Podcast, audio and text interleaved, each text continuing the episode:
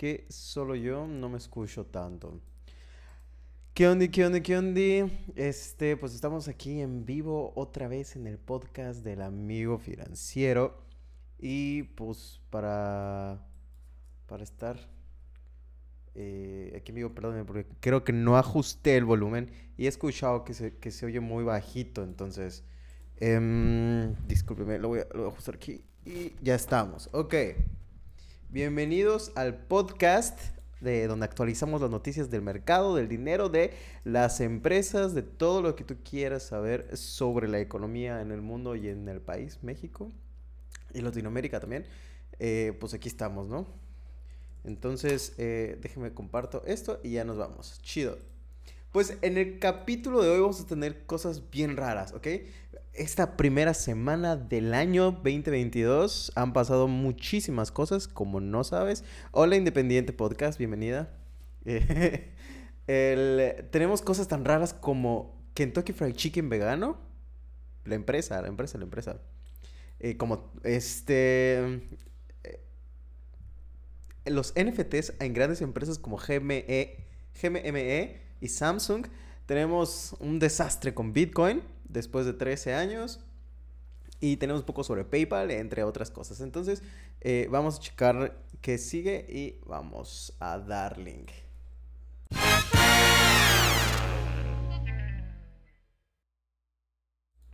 Ok, para comenzar, la primera noticia que tengo es que Tesla aumentó las ventas de sus coches eléctricos en un 84%.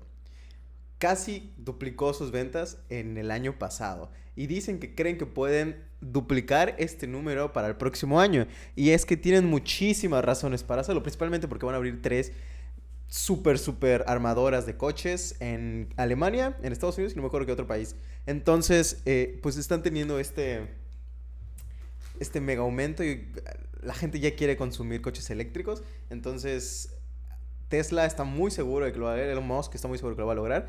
Así que ahí está el dato. Mucha gente quedó impresionada por la cantidad de autos que se vendieron este año. Así que cool. Después tenemos a Beyond Meat. Este ya hablé en otro capítulo anterior. Beyond Meat es esta empresa que hace carne a base de vegetales. Y em, subió esta semana un 8% después de una noticia que dice que Kentucky Fried Chicken comenzará a vender esta carne vegana como pollo frito. No lo va a suplantar, sino que va a haber la opción vegana de Kentucky, ¿no? Entonces ya existen estas opciones veganas en empresas como Pizza Hut y Taco Bell en Estados Unidos, exclusivamente en, Estados Unidos. Pero está interesante la forma en la que esta empresa de carne vegana, no sé si llama carne vegana, pero ajá, este, se está metiendo, obviamente lo está metiendo ya a empresas que venden productos de carne, comida, y pues se meten más en la gente. Así que hay una opción vegana de estos alimentos. Me parece muy, muy chido. Eh, una forma bastante padre de la adopción del, de los alimentos veganos. La verdad no soy tan fan de los alimentos veganos, pero pues ahí está la noticia, ¿no?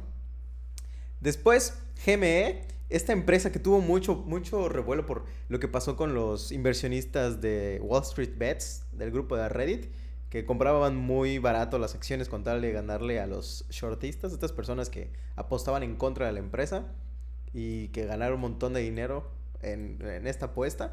Eh, ¿Crees que comienzo a vender RFC?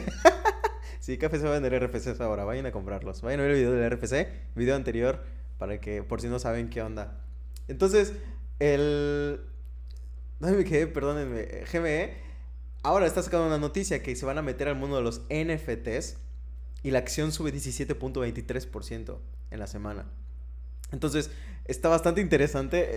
esta es de las primeras empresas que vamos a hablar que es más asentada que quiere dedicarse o meterse al mundo de los NFTs. Y los NFTs son estos tokens no fungibles que tienen bastantes propiedades. Tengo el video hablando de qué es un NFT y cómo funcionan. Más allá de ser imágenes o JPGs que copias y pegas, tienen más profundidad y pueden aplicarse más cosas. GME dice que quiere aplicarlos para hacer que entre avatars, entre skins para estos avatars, armas, etcétera, para otras cosas, ¿no? Y además que tiene mucho que ver con el mundo del entretenimiento y las, etcétera. Y bueno, estas son las poquitas noticias del mercado normal que vi, porque vamos a hablar un poco de cripto, pero aquí hay más cosas muy interesantes, ¿ok? Entonces, El año inicia con el hash rate más alto de Bitcoin. El hash rate es la forma en la que se mide el poder que tienen estas máquinas de minado para trabajar, ¿no? Entonces, el hash rate es importante para saber cuánta gente o cuántas gentes tienen mineros o cuántos mineros están trabajando, ¿no? Y llegó a ser 209 exahashes. Exahashes, es un montón. Y esto por segundo. La cosa es que unos días después, creo que el 5 de enero, eh, Kazajistán, que tiene el 18% de todo este poder minado en el mundo, que es hacer un país no tan famoso, eh, tiene bastante poder redujo su hash rate en total mundial un 12% porque hubieron disturbios y hubieron manifestaciones eh, contra el gobierno y problemas que habían ahí por la energía. Lo que estaba pasando es que como tienen este, este problema de energía, eh, hacían como que cortes y comenzaron a afectar a la electricidad del país porque tenían que mantenerla bien. Y hubo tantos disturbios que primero cerraron estas cosas de energía, el internet se cayó, la electricidad se cayó, el gobierno renunció hasta ahora.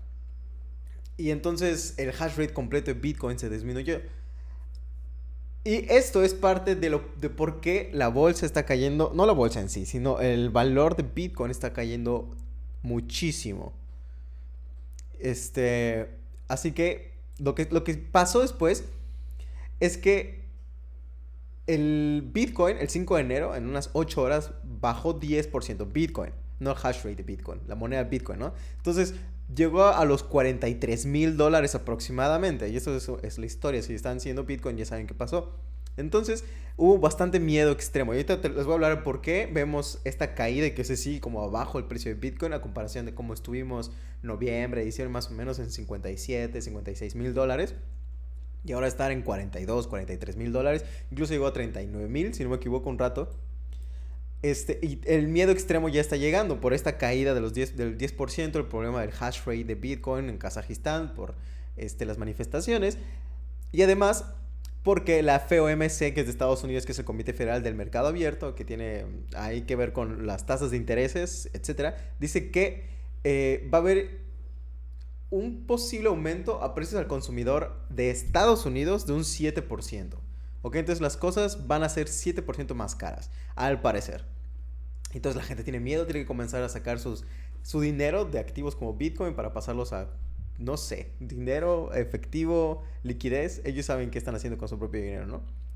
Y a la vez, otros países comienzan a cerrar mineros de Bitcoin. Entonces, están eh, países como Irán y Kosovo, que tienen estas medidas energéticas y ambientales, están comenzando a no querer por la, la idea de cuánta energía gasta Bitcoin tengo un video hablando de, esto es una revolución creo, donde hablo sobre qué ver con un poco de la, de, la perspectiva medioambiental del, de minar Bitcoin y de cómo en realidad es similar a otras cosas que se hacen con, con el dinero. O sea, los bancos, estas formas de transferir dinero también necesitan energía y otras cosas.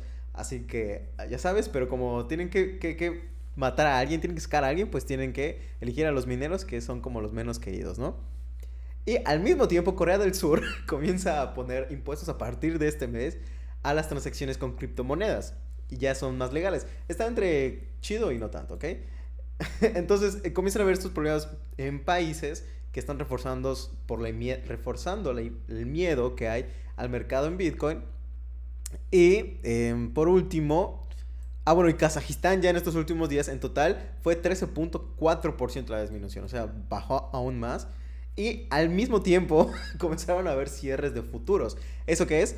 Los futuros son estas como apuestas. Tengo un capítulo hablando del, de la casa de papel, de cómo puedes apostar y ganarle a un país, donde hablo un poco de los futuros, ahí te los explico más largo, pero fácil es como apostar el valor futuro de las cosas, ¿no? Entonces tenían apuestas a valor futuro de Bitcoin diciendo que iba a subir o que iba a bajar. El punto es que tuvieron una fecha y cerraron muchas de esas. Y hubo gente que perdió y hubo gente que pues que ganó, ¿no? Pero el punto es que este miedo y estos cierres comenzaron a liquidar para que vaya bajando, vaya bajando. Bitcoin en el 2022, ¿vamos a rango o caída? Apuesta que vamos mal para este 22. Eh, yo creo que va a estar, Eduardo Gael, yo creo que vamos a estar bajando por un corto tiempo, chance febrero, marzo, y después vamos a subir, porque creo que los países están teniendo no los países, las grandes empresas y estas ballenas van a querer comenzar a comprar ahorita que va bajando y van a, van a forzar a que baje. Y van a sacar a la gente, como nosotros, que podemos comprar menos Bitcoin, van a comenzar a sacarnos dando miedo y van a comprar baratísimo para después haber este boom, como lo mismo que pasó en el 20 en el 2020, ¿no? Entonces yo creo que va a haber un periodo bajista de corto plazo, para mediano plazo, vamos a retomar el, el alcista. Y esto es un comentario que le tengo a este ay, Alex Dermora, ahorita no puedo agregarte porque estoy en vivo en YouTube y no se puede escuchar, pero lo podemos checar después. Y esto es porque lo hago, lo hago en vivo y lo tengo en, tanto en TikTok y lo tengo aquí en YouTube por si también quieren unirse a, la conversación. Pero eso es lo que yo pienso. Sé que hay otras formas de verlo, pero yo creo que eso es lo que va a pasar, ¿no? Entonces, el, esa es la cosa con, las criptomonedas. Ahorita sí está todo, todo muy cayendo. Pero a pesar de eso, hubieron dos criptomonedas que estuvieron armando y una de esas es ISP. Que la estuvieron armando, entre comillas, porque no han recuperado su precio de salida. Así que, bye. Ya, fuera de eso, eh, tenemos este los 13 años del primer bloque de Bitcoin, del, de la primera vez que Satoshi tuvo este nuevo bloque en el, en el white paper de Bitcoin. Entonces me parece bastante cool eh, cómo, cómo, está avanzando y qué nos espera en los próximos 3 años. De lo que fue a lo que ya es ahora, se ve bastante cool. Eh, yo principalmente sigo comprando Bitcoin y entre otras cosas porque es lo, que te digo, o sea, yo casi no tradeo con Bitcoin. Así que, pues, si hay compras baratas, yo le entro a comprar barato. Después, entre las noticias cool, Samsung, otra empresa, ha lanzado una aplicación para que sus televisores inteligentes ahora puedan exhibir NFTs. Todas tus obras digitales se pueden ver ahí. No, o sea, no las vas a meter con un, con un USB. Ya sabes, tienen este sistema donde tú puedes, cuando compres un NFT, tienes ahí tu wallet y mostrar tus NFTs y van a actualizar. Está bastante cool. Ya habían empresas que tenían pantallas que utilizaban en, como museos, que ponían estas NFTs en representación, que estaban bastante chidas. Pero ya eh, Samsung lo está haciendo, pero no se quedó ahí. Samsung está abriendo una tienda por un breve tiempo en, en el metaverso de Decentraland. No han dicho, bueno, más bien no vi la fecha de cierre, pero el nombre es Samsung 837X. Y en ella van a ver entre juegos, misiones y eventos musicales, que es lo que está diciendo Samsung. Así que entren a Centraland. Básicamente es gratis entrar a Centraland para ver qué hay que hacer. Yo no he entrado a revisar si tienen costo estas cosas, porque van a estar regalando, déjame ver, creo que son 837 NFTs, entre los que van a ver camisetas negras, van a ver eh, zapatos deportivos y accesorios para tus avatares. Entonces está bastante chido. Es una tienda virtual, así que vas a poder comprar otras cosas. Y pues nada, entonces vayan a checarse qué está pasando ahí con Samsung en Decentraland, este metaverso del token maná. Y también encontré, esto sí es más como chismecillo, una plataforma que se llama Lighting.video, que es una plataforma donde tú puedes donar, más bien subes videos como YouTube, pero te donan en Bitcoin. Entonces entré a revisar rápido, quise subir uno de prueba. Para subirlo tú tienes que pagar un costo, un fee que es de 615 satoshis. Bueno, lo que intenté, eso costaba 615 satoshis, que es como 27 centavos de dólar o 5 pesos mexicanos. Entonces no está tan caro subir y te cobran, más bien, creo que la gente cuando comenta o le da like paga en satoshis. Son bien poquitos los satoshis, entonces es como muy barato.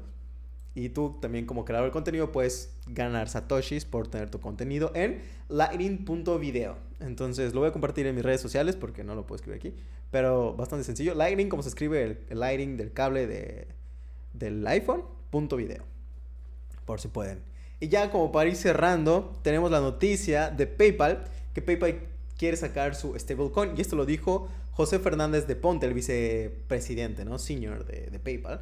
Y al mismo tiempo, el, uno de los desarrolladores, este vato que se llama Steve Muser, subió una captura a Twitter mostrando cómo va a ser el PayPal Coin, que va a replicar el dólar. El PayPal tiene obviamente una super sección específica para criptomonedas, más bien porque tienen este, este rollo con eh, Block, que antes era Square, la compañía Square, que es similar a, PayPal, y, pero ya se está enfocando mucho en blockchain. Entonces, no lo sé, yo no invertiría en PayPal se supone que están viendo Bitcoin y así, yo de plano no. Pero bueno, ahí está la información y ver cómo, cómo se está adquiriendo o adoptando esto. Lo mismo que hizo Banorte, no Banorte, creo que es Santander en Suiza. Era un banco que lo hizo en Suiza que está vendiendo Ethereum. Me parece bastante tonto, pero bueno. Este, tengo la noticia cuando salió de eso. Y pues por el momento, esto es lo que quería compartir con ustedes, pero está bien chido. Gracias a los que se unieron y quisieron participar. Aquí hubo alguien en TikTok que quiso hablar. Y luego Gael López que comentó.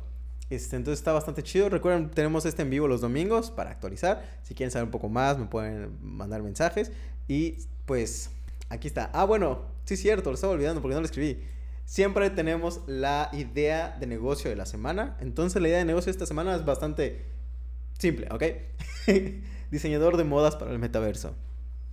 El diseño de modas metaverso ya tiene, ya tiene un mercado grande y hay pocas gente, personas haciéndolo. Básicamente es poder crear eh, artículos en 3D y lo puedes eh, comenzar a practicar en programas como Blender, que son gratis, y de ahí ya adentrarte a aprender a hacerlo. No les voy a enseñar cómo hacerlo aquí, pero comenzar a diseñar moda para metaverso, te los digo aquí.